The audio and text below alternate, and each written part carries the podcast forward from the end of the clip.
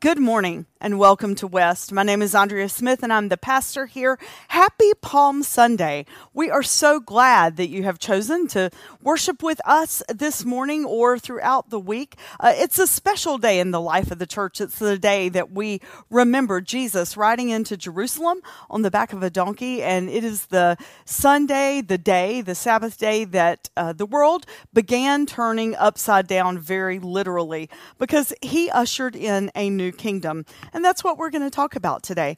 If you are new here, we extend a very special and warm welcome to you. We invite you to text the word welcome to the number that you see on the screen and just let us know that you're worshiping with us. We have a gift that we'd like to send you, and then at your convenience, you can choose how much uh, communication that you would like to receive from West. We have been vaccinated, so we're all really excited about that.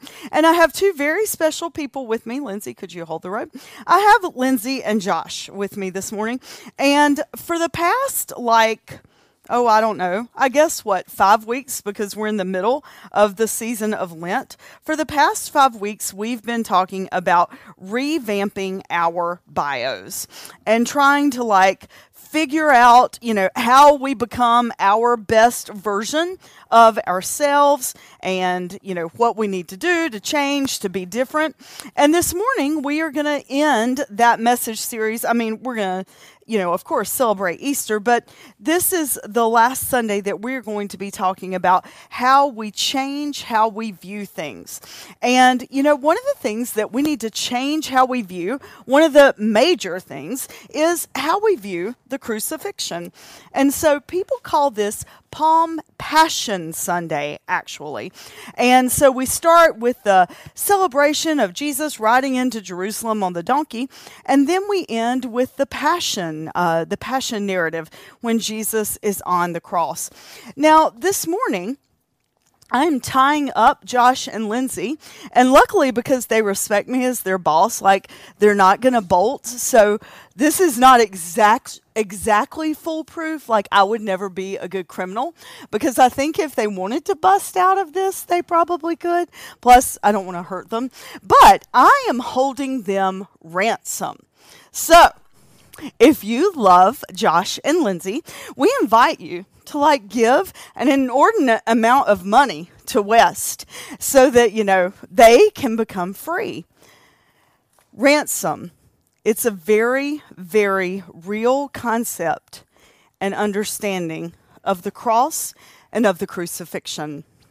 It actually is why we have misunderstood the crucifixion for so long.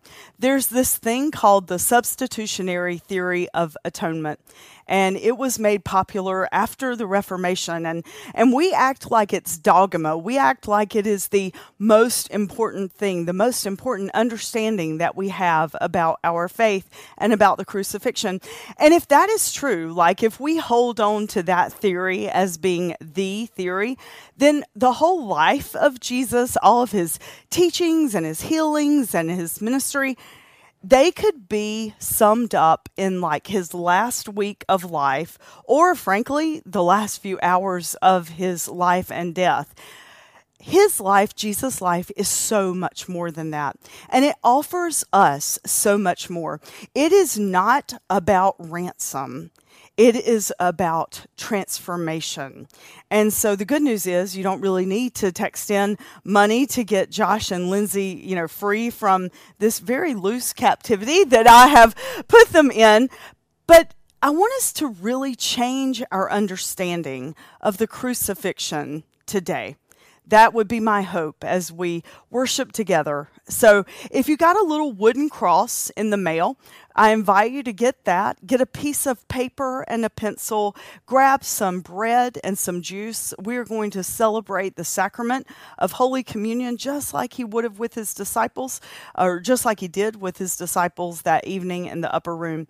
And we are going to get ready for Holy Week and Easter. I invite you to look and listen to this song.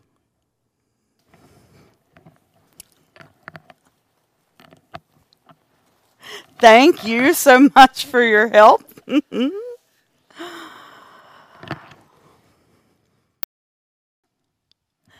So today I want us to really do some final thoughts about our own revamping.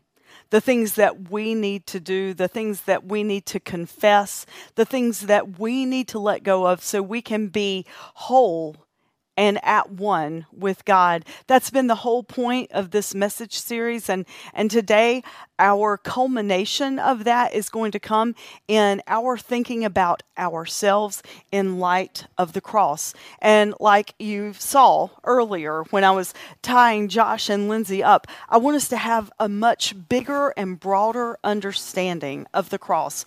You know, in the Hebrew scriptures, the ancient Hebrew scriptures, there was this idea, and it carried over into our New Testament gospels. And then Jesus, he changed this whole understanding understanding. He changed it all, especially when he, he rode into Jerusalem that day and, and those days that led up to his crucifixion on the end of that week. Uh, Jesus turned their understanding of a ransom system he turned it upside down. He changed everything. The people up until this point felt like they had to offer some kind of ransom, some kind of payment so that God would love them, so that they would not be punished. So they would punish, you know, not themselves, but they would punish, they would sacrifice animals and they would bring their animal sacrifices to the altar and to the temple. In fact, that's actually why Jesus was turning over the tables in the temple and the time in scripture we one of the times we see him become so angry the people were charging too much for the animals and the sacrifices and they were taking advantage of the people because the people really believed that in order to be in love with God in order to be loved by God they had to take an animal to be sacrificed. And so then at the end when Jesus offers himself up for death we we substitute Jesus as that sacrifice. And that's what Anselm's theory of atonement is it is a retributive theory of atonement. It is about uh, justification and revenge and offering that sacrifice, offering Jesus and his blood for us so that we don't have to, you know, be killed and we don't have to keep offering animals to be killed to be loved by God. Bore all of our sin, he bore all of our shame. And in fact, if you look through the hymnal, you'll see there's so many hymns about Jesus's blood shed for us to forgive us of our sins. And it ends up that we have this like thankful relationship with Jesus. Jesus, thank you for dying on the cross. Thank you for your blood saving me. And whereas, you know, that that isn't entirely wrong. That is one understanding. What if I told you that that is this much of our faith and and there's so much more to faith and there's so much more to the cross. So what I would like for you to do is every time you look at a measuring cup from now on or every time you get on the bathroom scales. From now on, I want it to trigger in your mind thinking about the cross, the crucifixion, and the resurrection. I want us to understand that it is not about measuring out what we do right and what we do wrong. It is not about some kind of payment, our weight of our sin, and, and that's, you know, given up to God in, in terms of Jesus and his blood and his sacrifice. It is about reconciliation and restoration. It is about restoration and transformation. That is the whole purpose of the cross. Like I said earlier, uh, you know, if we're not careful, we take away all the power and the meaning of Jesus' life when we only focus on those last few days of that final week and we only focus on his death. We make it more of a, a thank you, Jesus, instead of a transformational Jesus. We aren't called and we aren't created to just be bystanders of faith, to look at what he did and, and how he lived and then be like, oh, wow, okay, that's really nice. And then he went and he did it all. He sacrificed himself completely for us so that we don't have to. Actually, what Jesus did is he freely chose to give this total revelation of love by sacrificing himself and being selfless. And that's where the transformation comes in. That's what the cross is all about. This selflessness, this denial to our own needs and our own egos and our own pride, and to just say, God, here I am. That is where the transformation comes from. You know, Jesus never punished anyone think about it for just a second. There were some pretty, you know, like icky people that encountered Jesus. They had, and not icky people, but people with icky past. The woman who had had five different husbands or lovers, and, and she came to him. The people, the man who was consumed with demons, and he came to Jesus. The rich ruler that came to Jesus and said, you know, how do I how do I follow you? And he wasn't even willing to do what Jesus said. The tax collectors, the sinners, they all came to Jesus, and Jesus never punished anyone. Even the thief hanging beside him on the cross, he didn't punish him, he offered him, Hey, today, today you're going to be with me in paradise. Jesus didn't punish anyone, but he challenged everyone. And he challenged us, he challenges us to be insightful and humble and to be transformed. That's what the cross is all about. And we read that in the Gospel of John. So I'd invite us to look at this scripture one more time, this Lenten series. This is how much God loved the world. God gave his Son, his one and only Son. And this is why, so that no one need be destroyed by believing in him, but by believing in him, anyone can have a whole and lasting life. God did not go to all the trouble of sending his son merely to point an accusing finger, telling the world how bad it was. God came to help, to put the world right again. This morning, what does a right world look like for you? That's been the whole point of this message series for us to look at ourselves and to revamp ourselves so that we can live a life that is full of peace and joy, so that everything, we can have this lasting life that is whole and complete. This morning, I invite you to take a piece of paper and pen and in just a second, I want you to write down on that paper what is it that you need to give up? What is it that you need to give up to God, to relinquish, to surrender? Something that you've been holding on to? What is it about you that needs to be transformed so that you can be whole? And so that you can live into this eternal joy and presence of Jesus. Jesus' life was so much more than just about the blood shed for us to save us from our sins. Jesus' death was not about punishment or his punishment so that we don't have to suffer that kind of punishment from God. Jesus' death was about restoration and transformation and new life. What do you need to have transformed today? I'd invite you in the stillness of these moments to write those words on a piece of paper.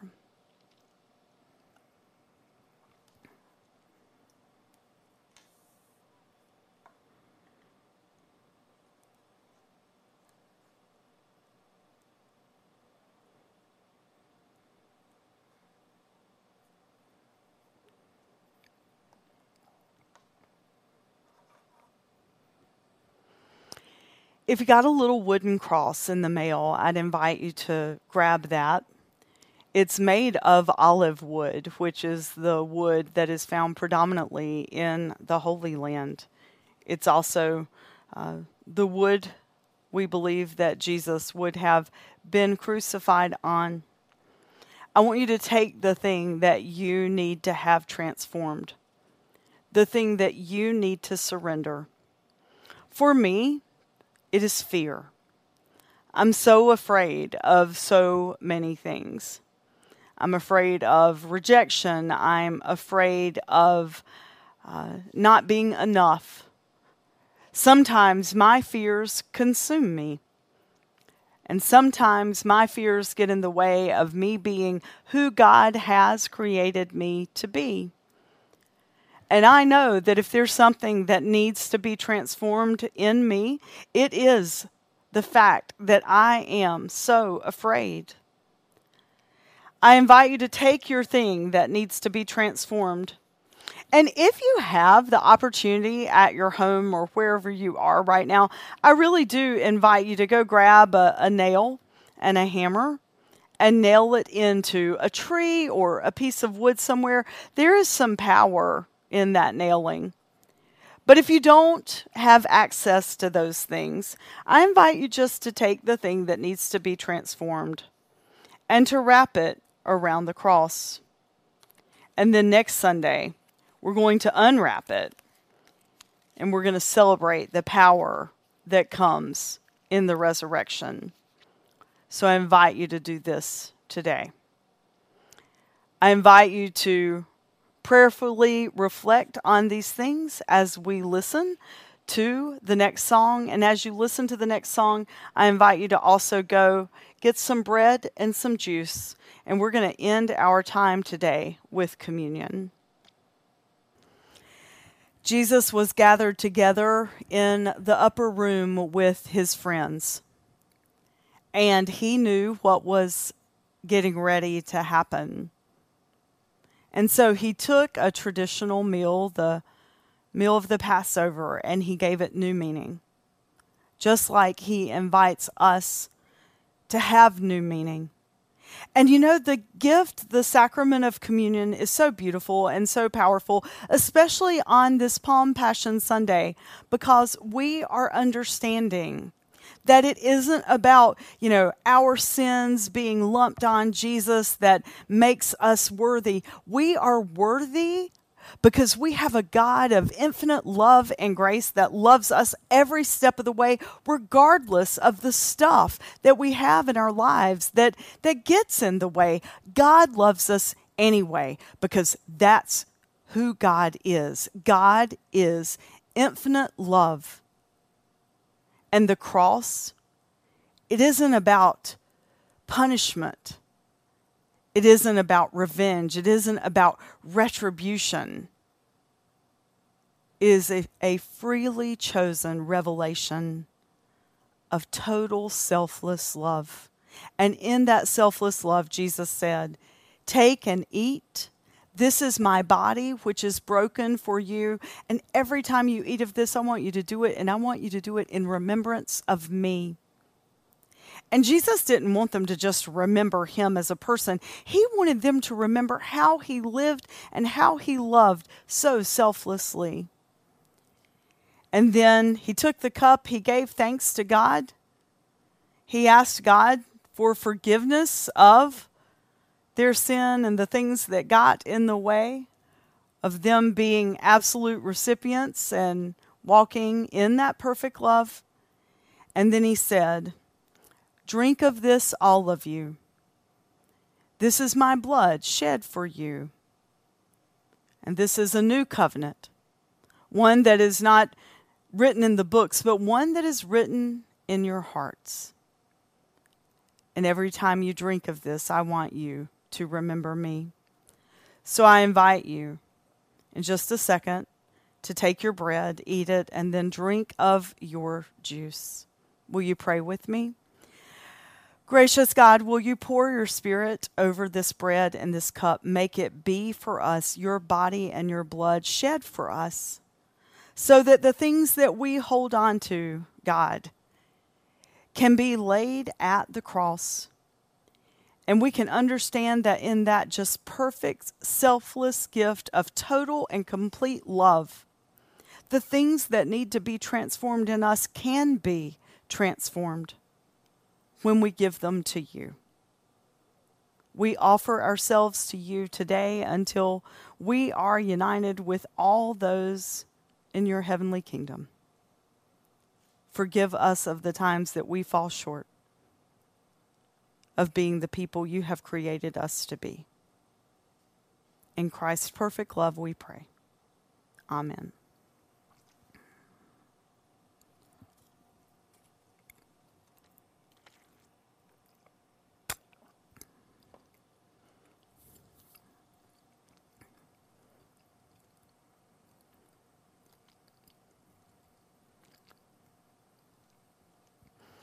Over the next six days, we will walk through the final week of Jesus' life. We'll look at some of the things that he said and actions that he took. On Thursday, we'll remember the meal and the way that he washed their feet before. On Friday, we will think about and remember the crucifixion. On Saturday, we will remember that it is a day of darkness, a day of nothingness. And we will remember that sometimes in our lives, in those times of nothingness, that's when the most beautiful things are born. And then on Sunday, at a sunrise service that we invite you to, and then an Easter service here online or in person, we will celebrate the power and the joy of the resurrection. Happy Holy Week, and thank you for worshiping with us today.